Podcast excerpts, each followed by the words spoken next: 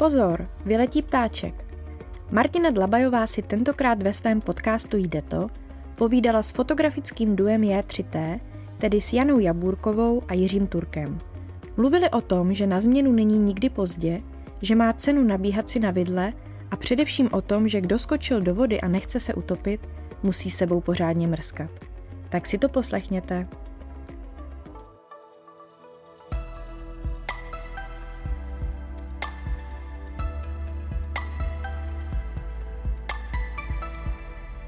Jsou dva, ale fotí jako jeden.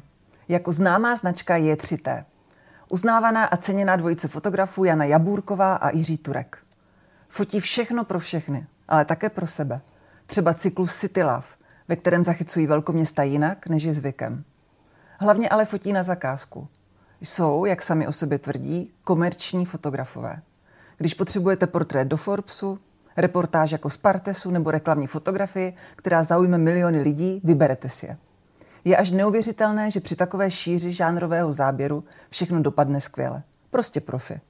Jano, Jiří, vítejte.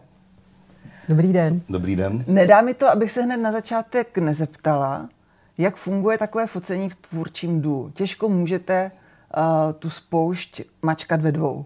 Jak to tedy funguje? My se střídáme. My no. se prostě střídáme, oba děláme všechno.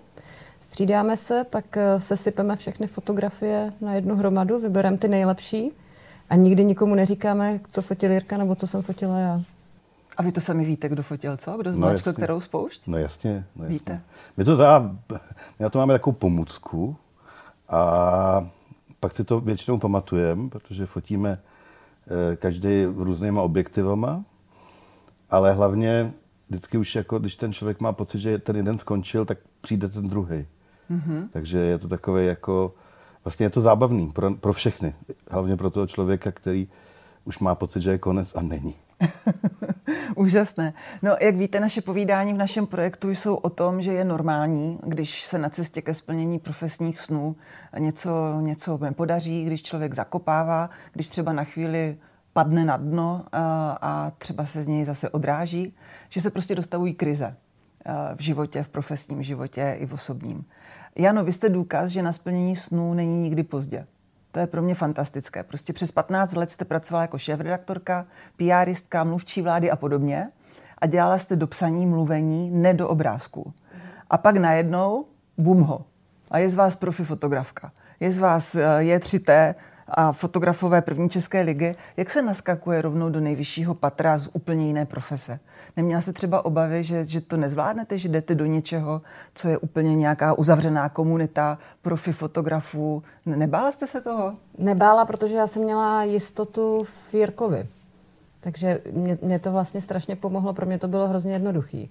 Protože ta opora byla tak silná, že, že, že to prostě šlo samo. To vůbec jako nebyl žádný problém. Ale přesně já jsem, já jsem se dostala do úplně totálního vyhoření, jak, jak jste říkala, prostě nějaké mluvené slovo, psané texty a podobně a já už jsem byla neschopná jako hovořit s lidma. Já třeba mm. doteď netelefonuju. Mm-hmm. Prostě nezvedám já telefon. telefonuju. No.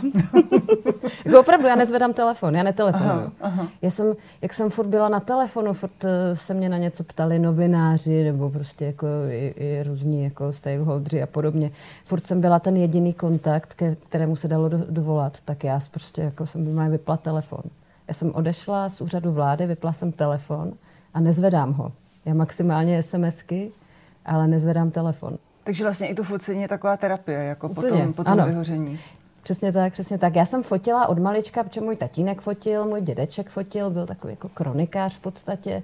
Takže já jsem se s tím stýkala, eh, nebo jako potkávala od malička. Vždycky jsem měla fotoaparát, vždycky jsem fotila, ale fotila jsem na film a vlastně až Jirka mě naučil jako ty modernější digitální technologie.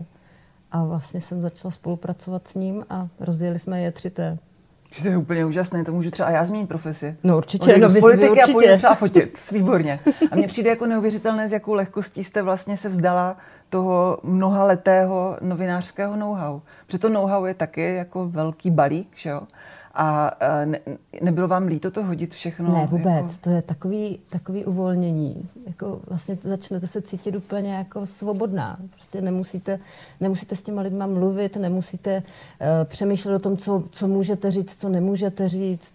Nemusíte vymýšlet vymýšlet neustále nějaké jako odpovědi a reakce za jiný lidi, za sebe. Prostě můžete si dělat, co chcete, to je bomba.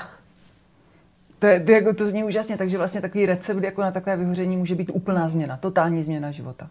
No určitě, Může určitě. to být recept. Já si myslím, že jo. to je recept, že vlastně já nevěřím tomu, že lidi, co vyhoří, že se můžou vrátit do toho stejného oboru. Já, si myslím, to, to, já, mhm. já myslím, že tam se pak jako vlastně to podvědomí a tak, že se tam vrátí, že se musí vyhořet znovu. Já si myslím, a, a dá se něco z toho velkého balíku know-how jako použít i v té vaší dnešní práci? Prostě třeba to PR asi používáte trochu ne, i ve vaší ne, práci? Ne. Nebo vůbec? Vůbec, vůbec. My si najímáme PRisty. No. Ne. Nekecaj do toho.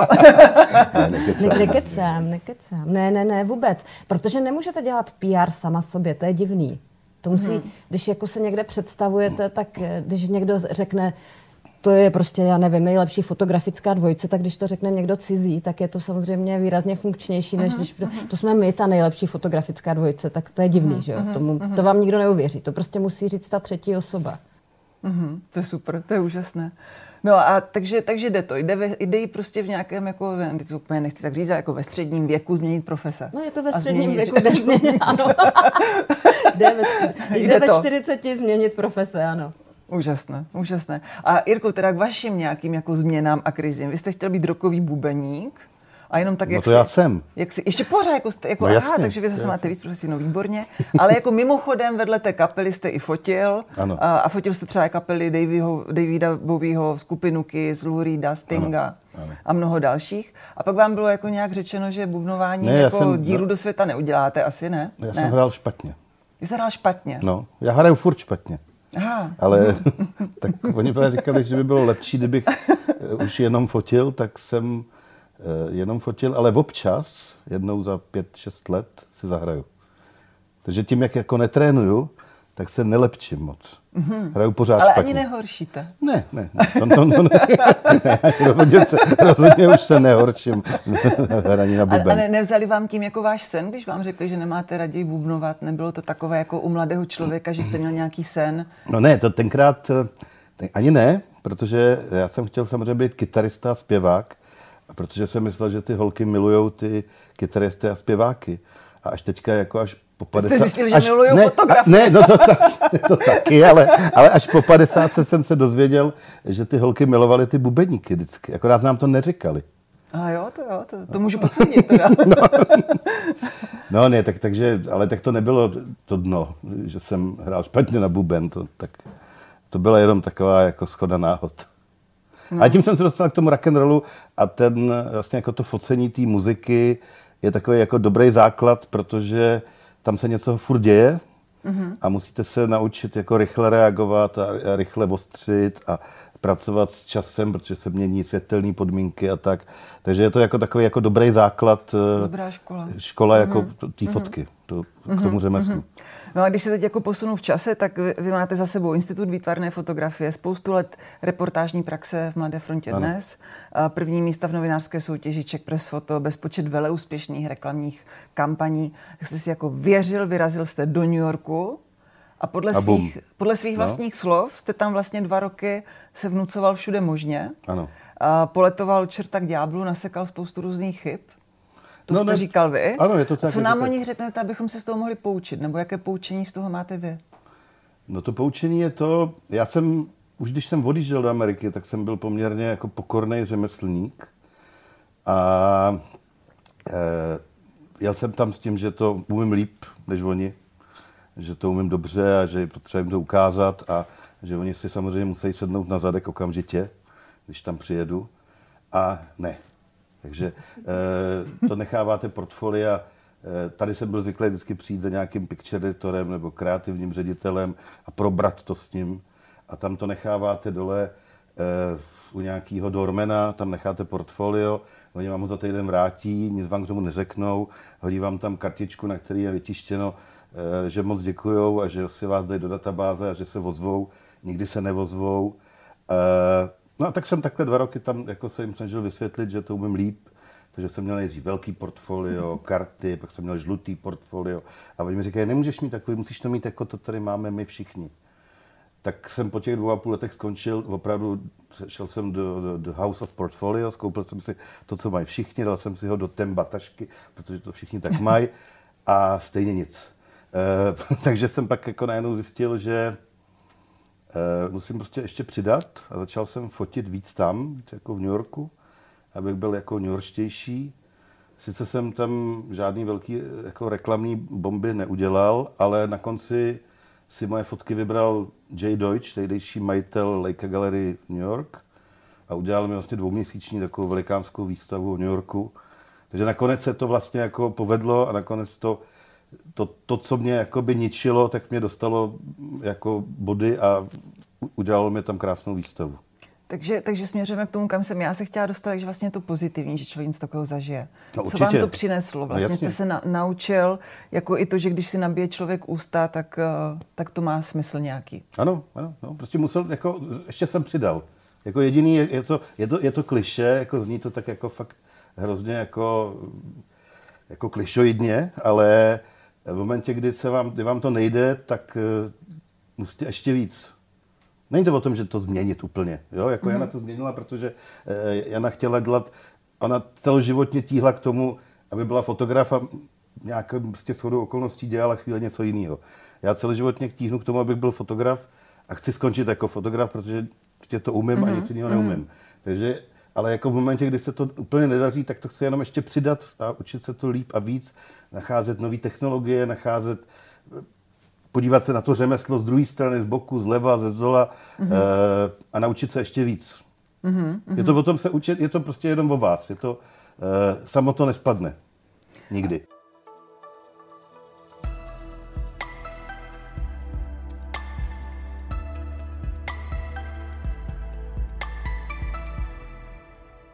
Vy, vy se teda učíte celý život, ale taky učíte vy, učíte mladé. Učil jste nějakou dobu na Sleské univerzitě v Opavě, učíte i jako je 3T, vlastně učíte mladé, pořádáte workshopy, různé kurzy. Jak vnímáte třeba ty, ty touhy těch mladých eh, stát se profesionálním fotografem, mít takovou nějakou takové dráze? Stačí dneska už jenom umět dobře fotit, nebo co musí všechno oni mít? Co, je, co si jim snažíte předat? Tak jako fotografie, jakoby ten základ, jim vysvětlujeme, jsou vlastně tři základní kritéria. To je fyzika, to je, že světlo ubejvá se čtvrtcem vzdálenosti, úhel odrazu se rovná úhlu dopadu, to se více méně naučí každý průměrně inteligentní. Pak je to nějaká e, kompozice, což se dá odsledovat nebo od, odpozorovat z různých jiných fotografií, z obrazů, e, je to nějaká estetika. To se poměrně velká část lidí taky naučí a pak je to teď. Když to zmáčknete, teď, ne teď, teď, teď. Mm-hmm. Když to zmáčknete. Mm-hmm. A to buď máte, nebo ne. To se naučit nedá. Takže eh, to, co my ty jako lidi učíme, většinou vycházíme z toho, že tu fyziku by se měli nastudovat sami, protože pokud mají nějaký jakoby eh, zájem o něco, tak by měli si sami začít jako studovat něco, aby se zdokonalovali.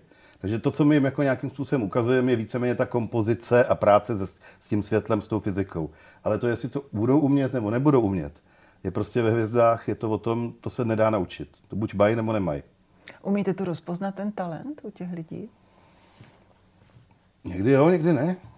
Jako někdy, někdy jako, jako třeba za chvíli, jako častokrát se, nebo mně se párkrát stalo, že na workshop přijela maminka ale protože neměla, kdo by jí hlídal 14-letou dceru, tak ji dala do vedlejšího kurzu nebo do stejného a dcera byla prostě mnohokrát lepší než ta maminka. Mm-hmm. A i když to nikdy předtím nedělala. Mm-hmm. Nebo přijel na jeden workshop mi pán, který něco blbýho snědl a přivezl si Milenku tam, že to bylo někde na nějakém, eh, v nějakém hotelu a on skolaboval, protože špatný jídlo a ležel, tak eh, jeho Milenka si vzala foťák, která nikdy nefotila a byla nejlepší ze všech těch jako studentů, kteří přijeli na ten kurz. Tak vzniká kariéra. No, no ne, fakt. Jako, a, takže to jsou takové jako náhody a je to, je to prostě to teď. Což oni to třeba nevěděli, že jo? Uh-huh.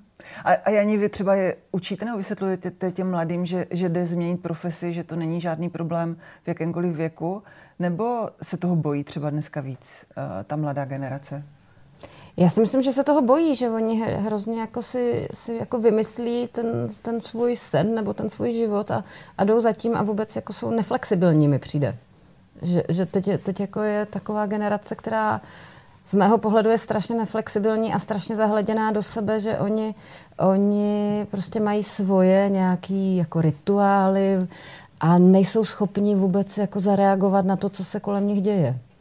A jaký je na to recept? Musíme jim vyprávět ty příběhy, nemusíme vyprávět, že to, že to jde. Musíme jim vyprávět, že to jde. Já si myslím, že oni dřív nebo později jako narazí všichni. Že jako zjistí, že nemůžou chodit třeba do práce, až se vyspí, že nemůžou mít eh, dvě hodiny v poledne jako svoji procházku, protože jsou na to takhle mhm, zvyklí, mm-hmm. že prostě musí reagovat na to, co se, co se děje kolem nich, co se od nich čeká a ne, že se ten svět přizpůsobí tomu, že zrovna madam potřebuje procházku dvouhodinovou, takže všichni zahodí všechno a počkají, až se vrátí. To nejde, že Takhle mm-hmm. to mhm. nejde, ale teď prostě je ta generace, která opravdu jako jede jenom na sebe. A myslíte si, teď to bude teda hodně filozofická, myslíte si, že tomuhle spíš pomohl nebo ublížil ten covid, ta doba, kterou zažíváme? Jak třeba to i vaši profesi jako poznamenalo ty, ty uplynulé dva roky? Tak já myslím, že primárně, jako tomu, to, na co jste to, to, co říkala Jana, takže tomu spíš ublížil ten covid, že ty, oni si jako zvykli, že ty lidi, jako že když že uh, jakoby téměř skoro každá výmluva je akceptovatelná, že když se mi nechce, tak řeknu, já jsem unavený, protože mám něco a přitom se mi jenom nechce.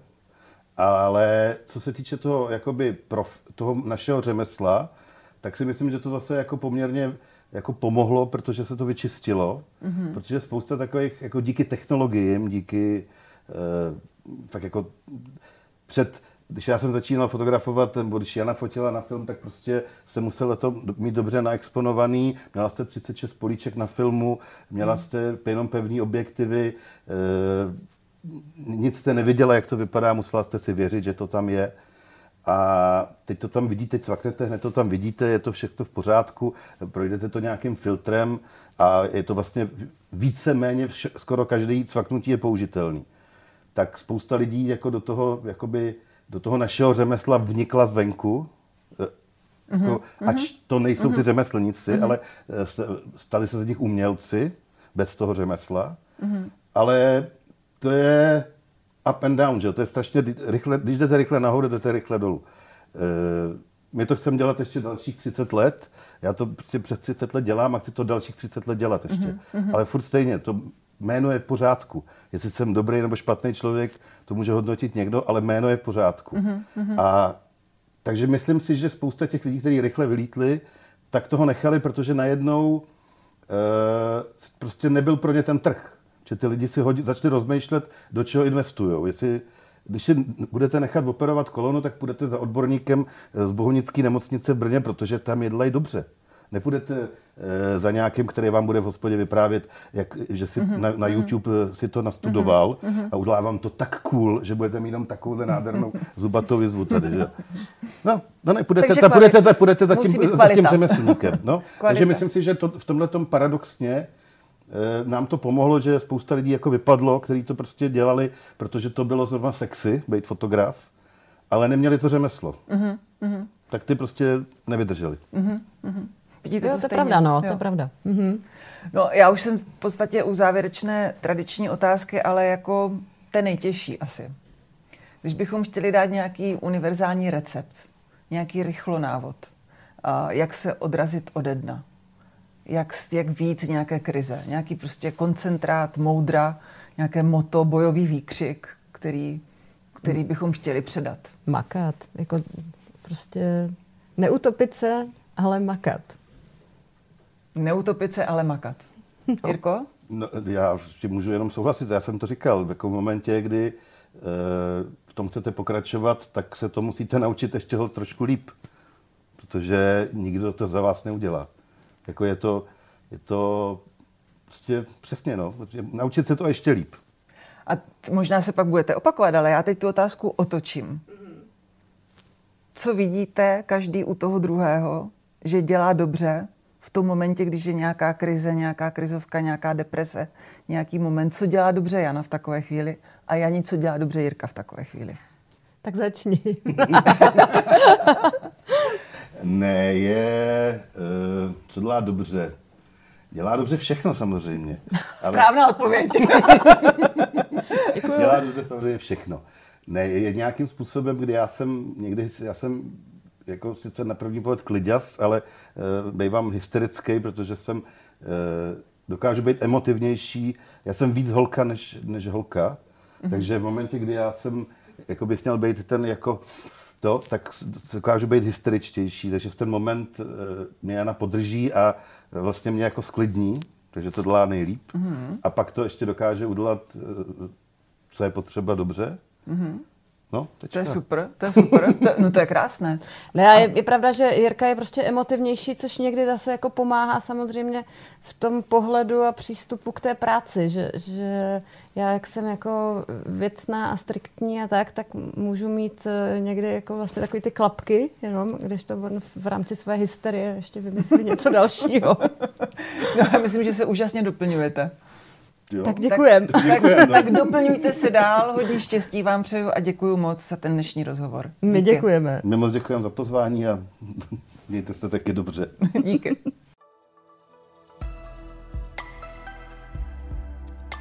Poslouchali jste další díl podcastu, který je určen všem, kteří věří, že to jde. V rozhovorech Martiny Dlabajové s hosty, kteří už řekli jde to. Tak ahoj zase příště.